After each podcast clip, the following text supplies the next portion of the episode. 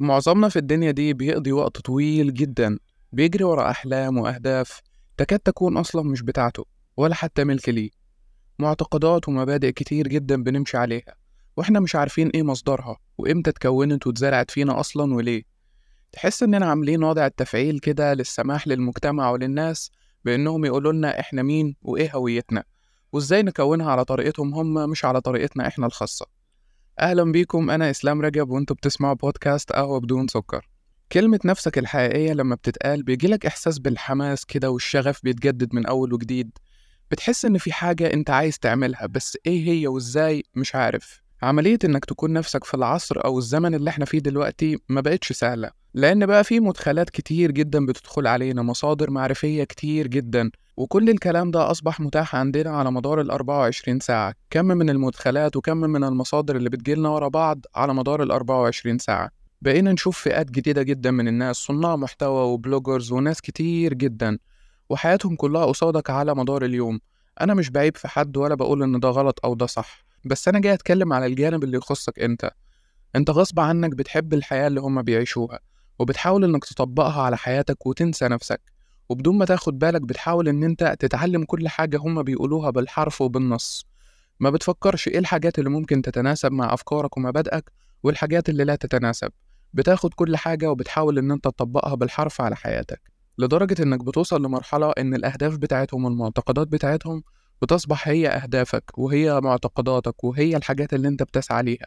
وكل ده بدون ما تاخد بالك. الفكرة بقى إنك شفت كل الكلام ده سواء كان في فيديو أو في بوست وإنت ما عشتش أصلا الحياة دي ما عشتش بالمبادئ دي ما عشتش الأهداف وما عشتش إن أنت تجري ورا الأهداف والطموحات الخاصة بيهم. لأن المفروض أصلا تكون منفصل عنهم في النقطة دي يكون لك أهداف تانية بتحققها بطريقتك أنت. ممكن تاخد الجوانب الإيجابية منهم بس مش شرط تاخد حياتهم بشكل كامل كده وتطبقها بالملي على حياتك. في وسط كل ده بقى من الصعب قوي إنك تكون نفسك. وبقى الاختيار الأسهل بالنسبة للبعض هو التقليد إن أنت تقلدهم وتعمل كل اللي بيعملوه بالحرف أو إننا نجري ورا أهداف غيرنا بدون ما نحس ولما بنتعب أو ما نقدرش نحقق حاجة أو حتى نوصل لنتيجة مش مرضية وما نفرحش ندخل في حالة من الحزن وحالة من الاكتئاب. تعال أما أقولك الموضوع بيمشي إزاي. في أول مرحلة بتلاقي نفسك انجذبت لشخص معين سواء كان على ال social media أو في أي مكان تاني. حبيت طريقته في الكلام حبيت شخصيته حبيت الكاريزما بتاعته حسيت إن الشخص ده مقنع جدا بالنسبة لك. بتبدأ من هنا تراقب حياته عاملة إزاي. والكلام ده على جوانب كتير جدا مش على جانب واحد بس. وبدون ما تاخد بالك بتلاقي إن أهدافه الشخصية بدأت تتحول لأهدافك أنت. والمبادئ كمان والمعتقدات اللي هو بيمشي عليها تحولت لمبادئك أنت ومعتقداتك أنت. وده بيحصل غصب عنك لأنك بتتفرج عليه بشكل مستمر. وكمان أنت لسه بتشكل هويتك الشخصية. أو حتى لو كنت كونت شخصيتك فبرضه من الطبيعي إن أنت تتأثر باللي أنت بتشوفه لأنه أصبح روتين بالنسبة لك على مدار يومك. أنا مش جاي أقول لك أضرار الكلام ده النهاردة لأنك طول ما أنت دخلت البودكاست ده وطول ما أنت قرأت العنوان وحبيت إن أنت تعرف أكتر عن الموضوع فبالتالي أنت عرفت أضراره وعرفت إنك لازم تشكل هويتك الشخصية لازم تشكل شخصيتك أنت اللي هتقدر تعيش بيها. لازم يكون لك أهدافك ومعتقداتك اللي بناء عليها أنت بتحدد اختياراتك الشخصية. فتعال بقى نشوف هنعمل ده إزاي. أول حاجة لازم تعرف نفسك. عشان تعرف نفسك لازم ترجع لورا خالص كده حبة حلوين. ترجع لطفولتك لأن هي دي الأيام اللي اتشكلت فيها المعتقدات والسلوكيات اللي أنت بتعملها أو اللي ماشي بيها دلوقتي على مدار حياتك. إحنا عاملين في طفولتنا زي السفنجة بالظبط. بنمتص كل حاجة من البيئة اللي كنا فيها. بسبب طبعا صغر سننا وإن مفيش وعي أو إدراك وما نقدرش أصلا نفلتر ولا نعرف الصح من الغلط ولا نقدر نحدد أي حاجة فبناء على البيئة والمكان اللي إحنا فيه بنتشكل وبتتكون الشخصية. وللأسف دي حاجة مش كويسة بالمرة لأن مش كل الناس مدركة إزاي تتعامل مع الطفل وتخليه يكون الشخصية بتاعته هو فبالتالي بيزرعوا فيه القيم والمبادئ بتاعتهم هم. وكمان في أغلب الأحيان الأهداف بتاعتهم هم اللي عايزينك أنت تحققها. فقبل ما أقولك إزاي تكون نفسك لازم تتجرد من نفسك اللي أنت عليها النهاردة. تبدأ في تكوين الشخصية الجديدة. لازم تفلتر كل الأفكار والمبادئ اللي اترسخت فيك من أنت وصغير. مش بقول إن أنت تستغنى عنها بس بعد البودكاست ده لازم تعيد النظر فيها من أول وجديد. تاني حاجة بقى وقف كلام سلبي مع نفسك. الكلام السلبي اللي بتقوله لنفسك هو اللي بيساعد المعتقدات دي إنها تكبر جوه منك وتزيد كل يوم أكتر وأكتر. وعشان تتغلب عليها لازم تساعد نفسك. وكلامك وتفكيرك يتحول لكلام إيجابي وتفكير إيجابي. بمعنى بلاش تردد وتقول مثلا أنا هفضل كده طول عمري ومش هتغير. دي جملة سلبية جدا لو فضلت إن أنت ترددها على مدار يومك أو على مدار حياتك كلها ده هيساعدك إن أنت تحقق كل الأفكار السلبية اللي أنت بتقولها لنفسك وهيساعد المبادئ والمعتقدات الغلط دي إنها تكبر أكتر وأكتر. فبدلا من كده ممكن تقول مثلا طالما ربنا أراد إني أعرف أكتر عن طرق التغيير في الوقت الحالي أو في اللحظة اللي أنا فيها دلوقتي يبقى في أمل طبعا وأنا قادر أعمل ده وأحاول أكتر من مرة لأن الموضوع بيحتاج بذل جهد وتعب. رقم ثلاثة ركز على الجوانب الإيجابية اللي في نفسك أنت. أنا عارف إن الموضوع ده بيكون صعب تحديده خصوصا لو أنت الشخص اللي عايش طول حياته ما يعرفش أي حاجة عن شخصيته ودايما بيقلد الناس اللي حواليه أو حتى ماشي على أهداف هي في الأصل أصلا مش أهدافه هو. عشان كده بيجي من هنا دور التجارب. التجارب هي اللي هتساعدك تكتشف نفسك. محدش هيعرف إزاي العربية دي حلوة أو وحشة من الشكل. عمر الشكل ما هيحدد كفاءة العربية اللي قصادنا. لازم الشخص يجربها ويعرضها لطرق صعبة جدا علشان يختبر الكفاءة بتاعتها وبناء على الاختبارات دي يقدر يحدد نقاط قوتها وضعفها عشان يعرف يتعامل معاها صح ومظبوط. فكذلك أنت كمان محتاج تعمل كده.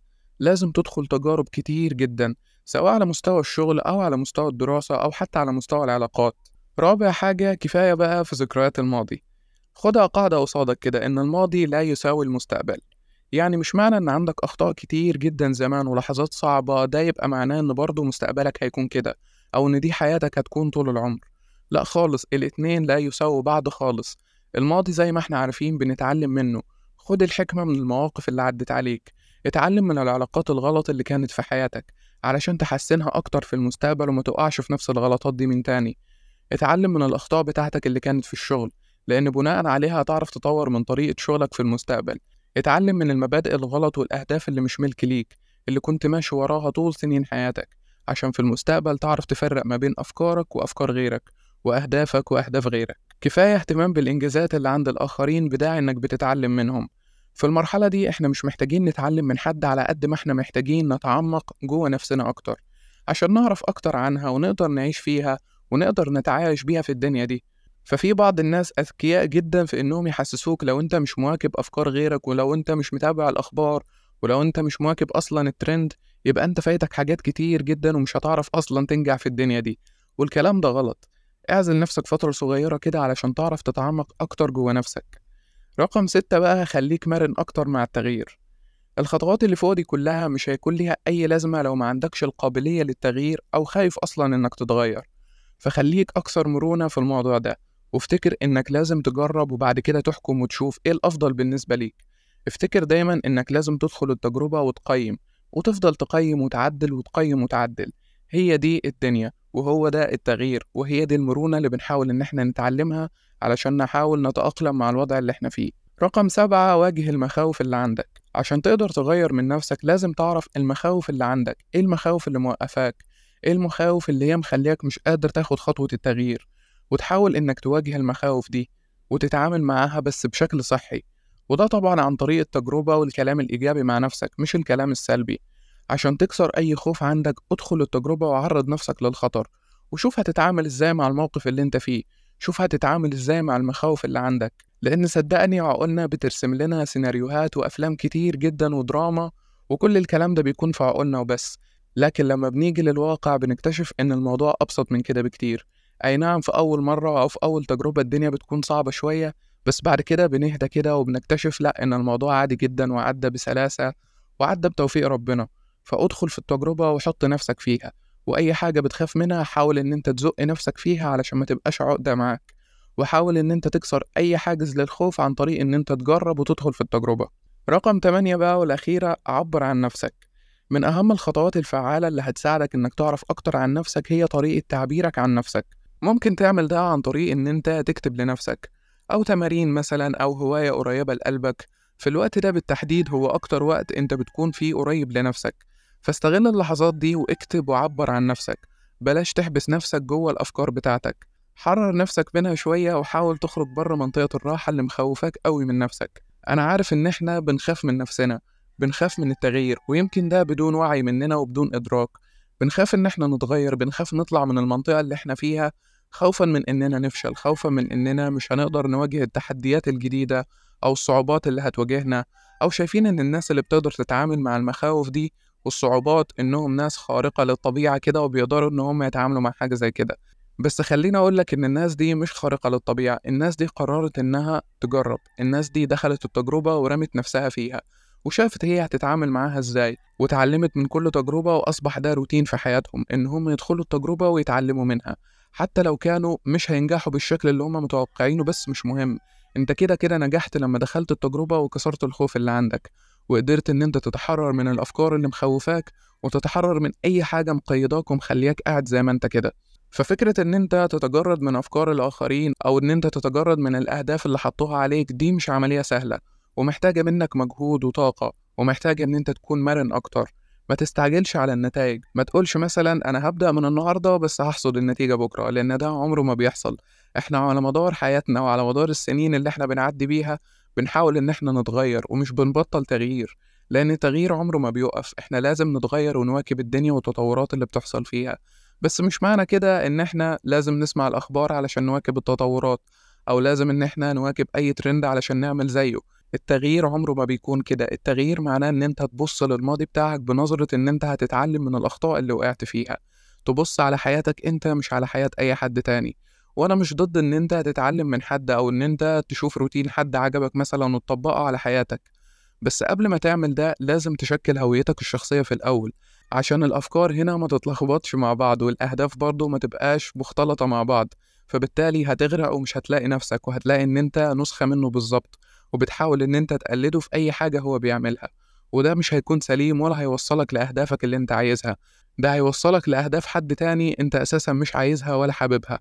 ولما هتوصل لها هتتفاجئ إن أنت مش مبسوط وهتتفاجئ أكتر إن أنت بتدخل في حالة من الاكتئاب مش في حالة من الفرحة. فحاول على قد ما تقدر إن أنت تتجرد من كل المخاوف اللي عندك بالطرق اللي إحنا قلناها. ولو عندك أي طريقة تانية أو في حاجة تانية أنت بتقدر تعملها ممكن تكتبها لنا في كومنت وتنفعنا بيها وتنفع بيها غيرك. وختاما حابب أنهي معاكم البودكاست ده بمقولة جميلة جدا كنت قرأتها. كانت بتقول أن تكون على طبيعتك في عالم يحاول باستمرار أن يجعلك شيئا آخر هذا هو أعظم إنجاز. حقيقي أعظم إنجاز ممكن توصله في الدنيا دي هو أنت تكون نفسك تكون نفسك بأفكارها وتحب نفسك وتتقبلها وتحاول إن أنت اللي تقويها وتعززها وكمان تحاول على قد ما تقدر إن أنت تكون الملجأ ليها والسند في كل اللحظات الصعبة. ومش بقول برضو كده إن أنت تنعزل وتفضل مع نفسك بس حاول على قد ما تقدر إن أنت تتجرد من المخاوف اللي عندك وتكسر أي قيود هي موقفاك ومخلياك قاعد زي ما أنت كده. أشوفكم على خير دايما في حلقة جديدة وبودكاست قهوة بدون سكر.